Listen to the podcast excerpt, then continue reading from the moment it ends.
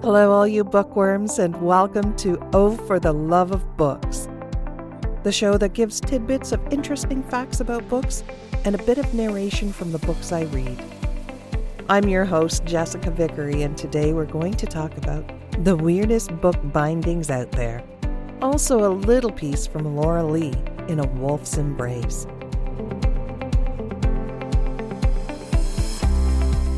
A book bound in human skin was discovered at Harvard University. The grim tale is not as unusual as you'd think.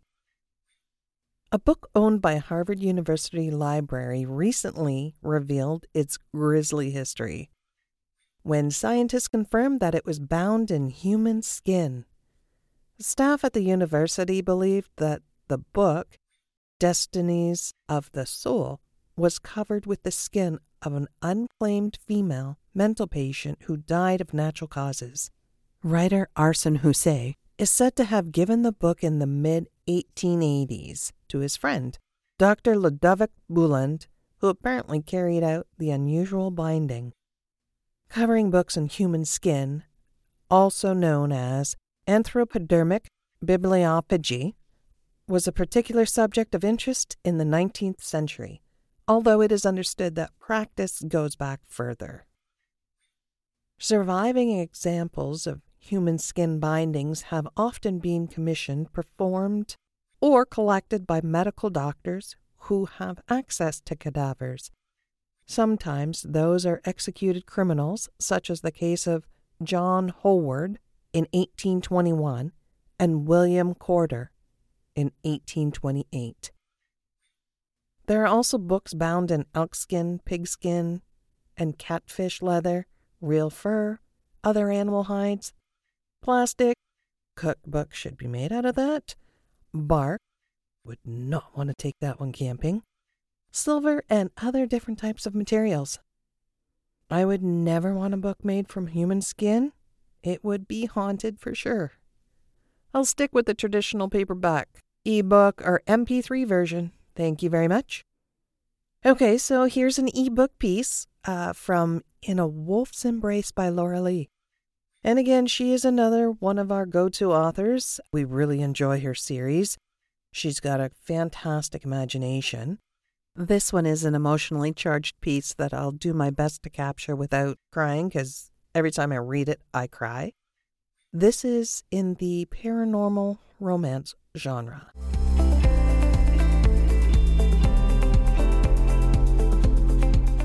In a Wolf's Embrace by Lora Leigh. Grace had never given much thought to death.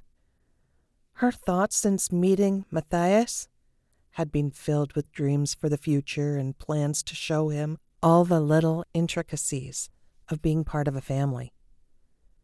But when she felt the bullet tear into her chest, death was uppermost in her mind. Strangely, it wasn't pain she felt. It was cold, not hot. It seemed to fill her body with ice rather than the burning pain she would have imagined. She was numb, yet able to move. She had to move. She had to help Matthias just this one last time. She had to do something for him. She managed to get his gun out of his holster and help hold the coyote soldiers back, determined to at least take a few with her if she did die.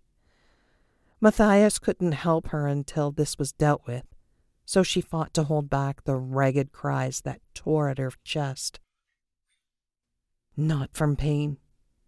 She was numb to the pain, just aware of it. She wanted to cry because of what she was losing, as she felt herself growing weaker felt the haze of blood loss engulf her mind. She thought of leaving Matthias forever. She thought of the pain he would feel when she was gone. It had taken her weeks to get a smile out of him, and she remembered the thrill the sound of his first laugh had brought her. She had a feeling Matthias hadn't often had occasion to laugh. As Grace lay on the ground, Staring into the crack between the boulders, the gun dropped from her hand, and a whimper of agony left her lips. She didn't want to leave him. She wanted to watch him play football with her brothers. She wanted to see her mother fuss over him and realize her father's approval of him. Matthias, she whispered, finally feeling him beside her again. The gunfire had abated. Were the coyotes all dead? She hoped they were. She wanted them all dead. Grace! Grace! She heard the panic in his voice, felt his hands as he turned her over, and knew he saw the blood. She blinked up at him. Shock, rage, agony creased his face, filled his dark eyes, and sent pain raging through her. She hated seeing the pain in his face. Dawn was coming in, lighting the shelter they hid in, shadowing his scarred face, his incredible whisky eyes. He was screaming. She could hear him screaming, though what he said didn't make sense. She lifted her hand to touch him. Just one last touch. Oh God, she didn't want to leave him. She wanted to lie with him one more time. She wanted his kiss again, to feel his touch. Matthias, she whispered. She loved his name, loved his face, and his heart. Don't you leave me, Grace. He was pressing something to her chest. Do you hear me? Don't you leave me. He was so arrogant. He was glaring at her as though his refusal to let her go was all that was needed. Grace, I swear to God, if you die, I'll never wear jeans. I'll never eat pie. I'll shoot fucking football players. Don't you die on me. She smiled. She was so glad it didn't hurt. That was so strange. The pain should have been agonizing. I love you, Matthias, she told him softly. Like the earth loves the rain, like the flowers love the sun. She was so tired, so tired and so frightened. She didn't want to leave him. Her breathing hitched as the tears she couldn't hold back any longer began to fall from her eyes. Grace! He was screaming at her as her lashes fluttered. Oh God, Grace, stay with me. Stay with me. She was so tired. She touched his face, feeling his hand clasp her fingers to his rough cheeks. And she fought to smile back at him. Like a flower loves the sun, the thought drifted through her mind again. He warmed her like that. The sun warmed the flowers. I love you, she couldn't stay with him any longer. She tried.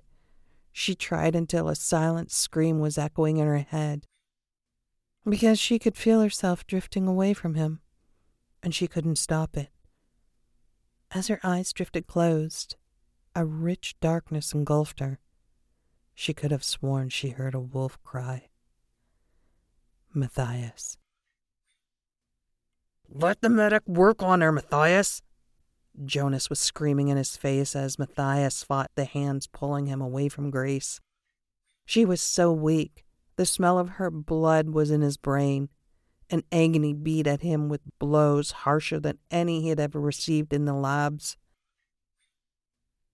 Matthias fought like the beast he was to tear away from the breeds restraining him, to get to Grace, to hold her to him, you mangy fucking wolf, listen to me!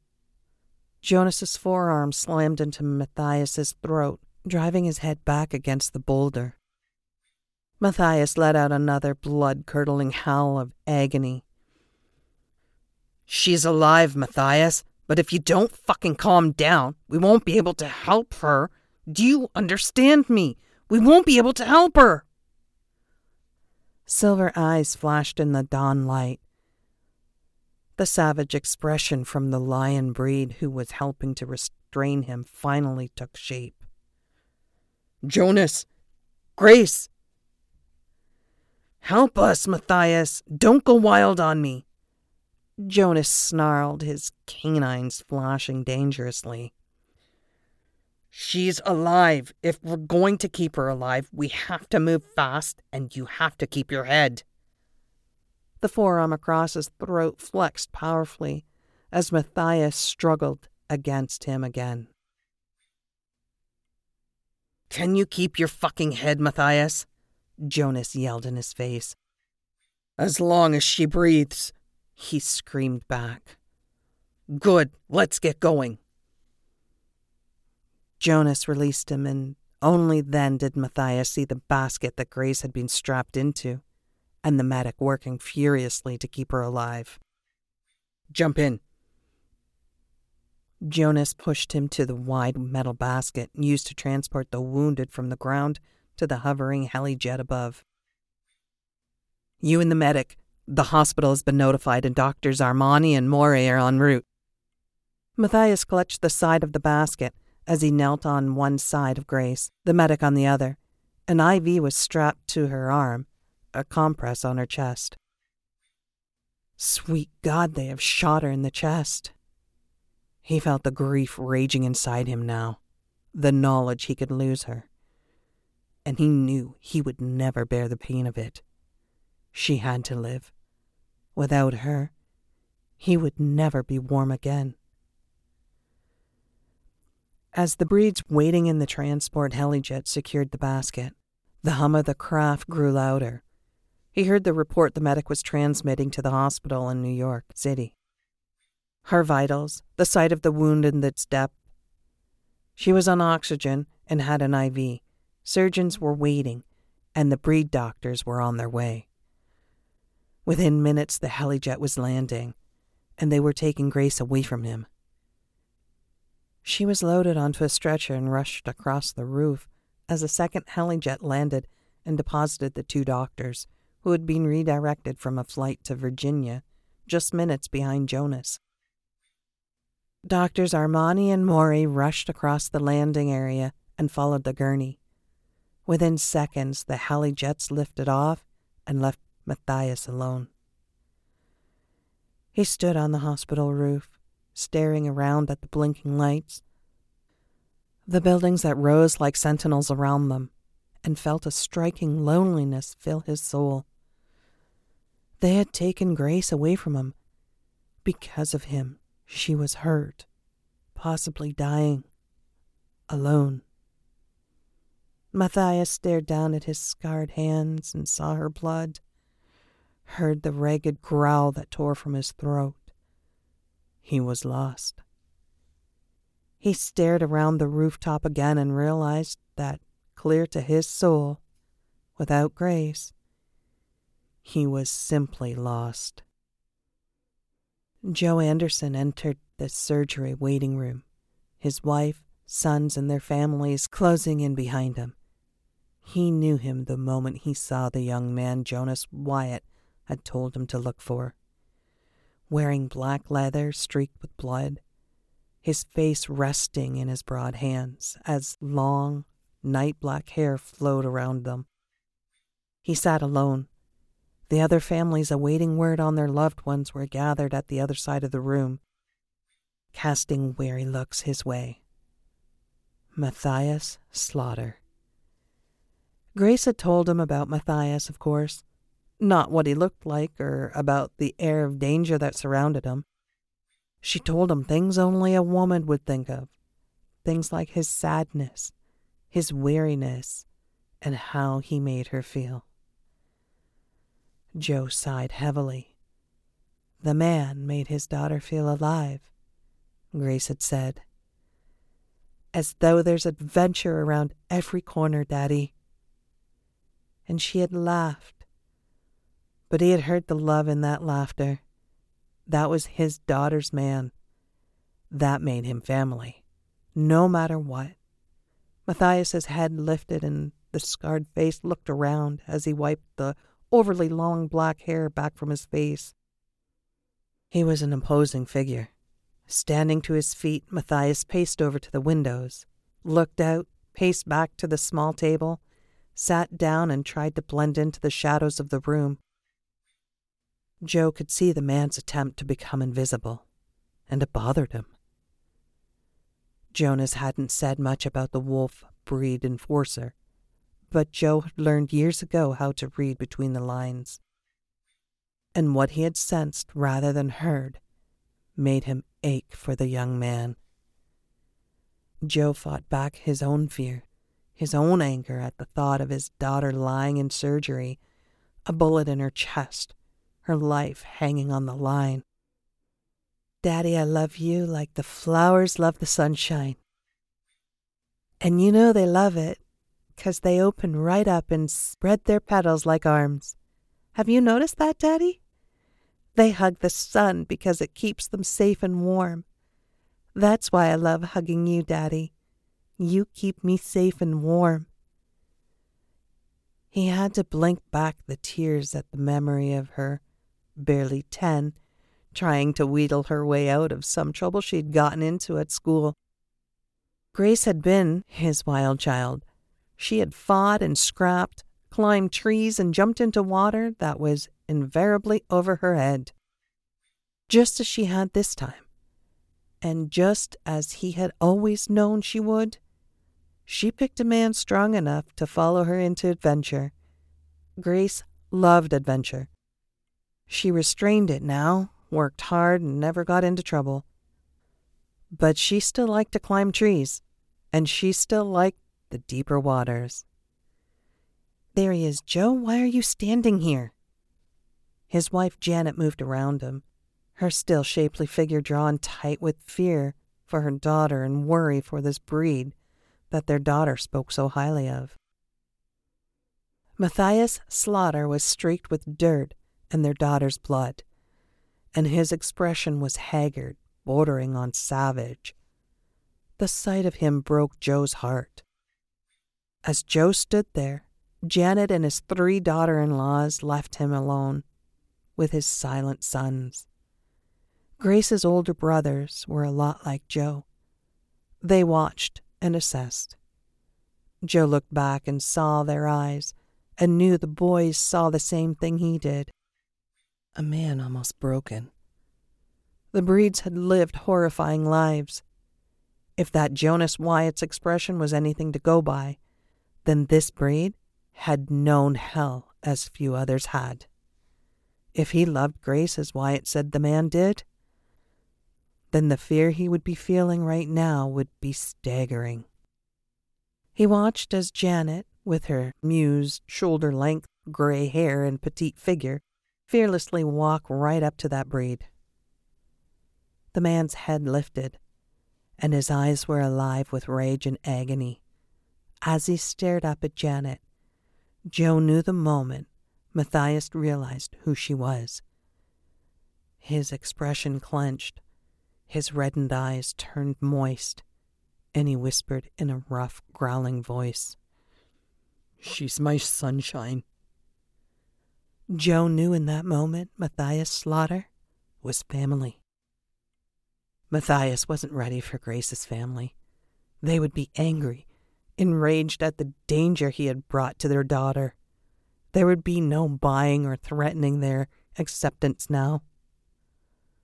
If she lived, they would demand his immediate removal from her life, and by God, he couldn't blame them. He stared at his hands, he couldn't wash Grace's blood from them. It was all he had left to hold on to. Her blood covering his flesh, reminding him that her love hadn't been a dream. It had been real, as real as the fight she was waging for her life right now. When he looked up at the figure that moved to stand beside the table, he had immediately been snared by Grace's eyes soft, gray, tear filled eyes in a lined face. Matthias, I'm Grace's mother. Her voice was soft like a whisper of acceptance, and his heart clenched at the pain of it. I love her like the sun, he whispered, needing them to know before they accused him, before they raged at him. She's my sunlight, he repeated and he could have never expected what happened next. Tears fell from those soft gray eyes as she wrapped her arms round him and laid her head on his shoulder. His arms gripped her as she began to cry. His eyes lifted to the other women surrounding him and to the men who watched him silently. There was no condemnation.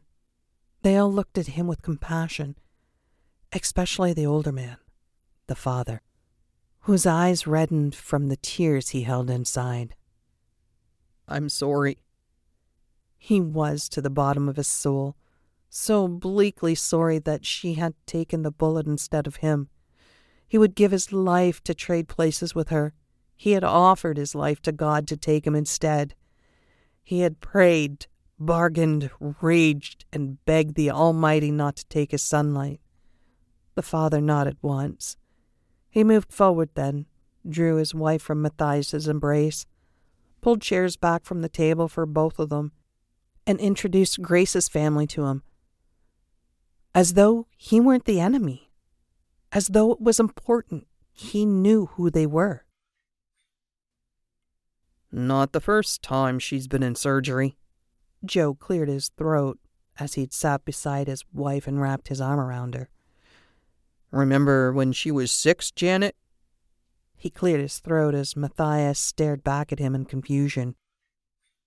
She fell out of that tree and started bleeding internally. I thought we were going to lose her then. The three sons nodded. The women smiled watery smiles. Matthias stared at them. I have money. He clenched his hands on the table. I have some small connections. They stared back at him questioningly. I know I didn't protect her well this time. He stared at the blood on his hands. I'll do better. He lifted his gaze to the father.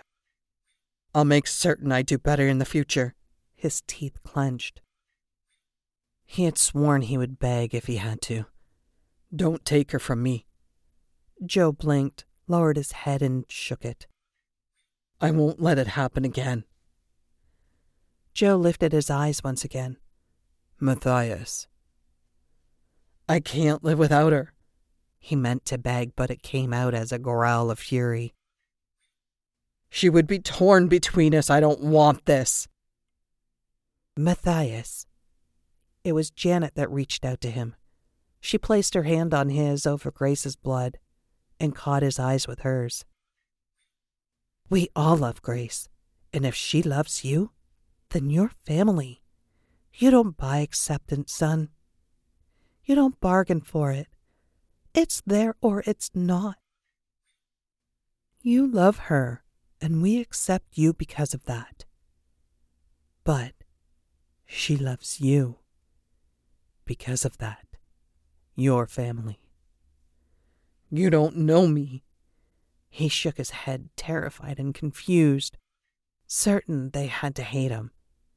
They had to be hiding it for Grace's sake. We'll get to know you. Joe's voice was a warning. Matthias latched onto that. A warning. He knew how to handle that. He stared back at the father, whose lips suddenly quirked with hidden knowledge. Trust me. We'll all get to know each other. Grace will make certain of it. He could handle that. Matthias nodded sharply before sliding his hand back from Grace's mother's touch. He breathed out roughly, stared around the room, then froze as Dr. Armani, the head wolf breed doctor and scientist, entered the room with her feline counterpart, Eliana More. He jerked to his feet. Their expressions were pale, their lab coats wrinkled, and exhaustion marred their features. Nicky.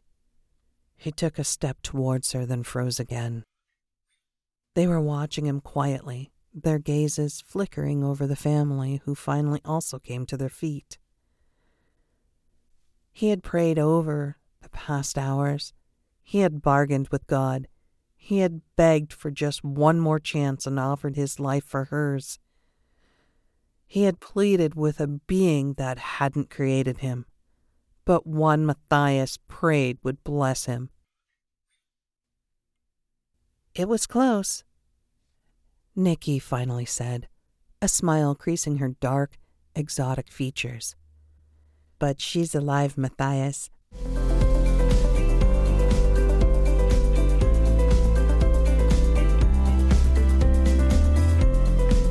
All right, so you want to hear more? Grab the book or the audiobook. It is a fantastic story. There is a lot of sex in it, but believe it or not, it works with the series and what it's about. These types of books really make me wonder if there are programs out there that do experiments on humans and add animal DNA to make them stronger, faster, and more lethal. I strongly recommend starting this series from the beginning with the Tempting the Beast book number one. To date, there are 32 books in the series and two novellas with three short stories. It will have you laughing, crying, feeling a lot of emotion. That's really the way I judge books. It's how they make me feel. That's how I can tell if it's a good book. If I'm laughing my ass off, or if I'm crying, or even if I'm angry because of something that happened.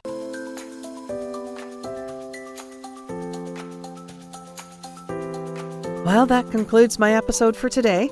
I want to thank you all who have taken the time from your day to listen to me talk. I hope you found the information I gave you interesting. For those who are interested, next week's podcast is going to be about when the first audiobook was produced.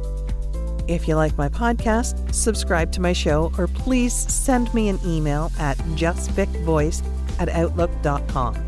That's J E S S V I C V O I C E at outlook.com with your thoughts and questions. I would love to be able to read some of them out on the show.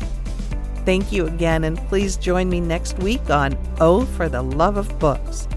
And as always, dream big and keep reading.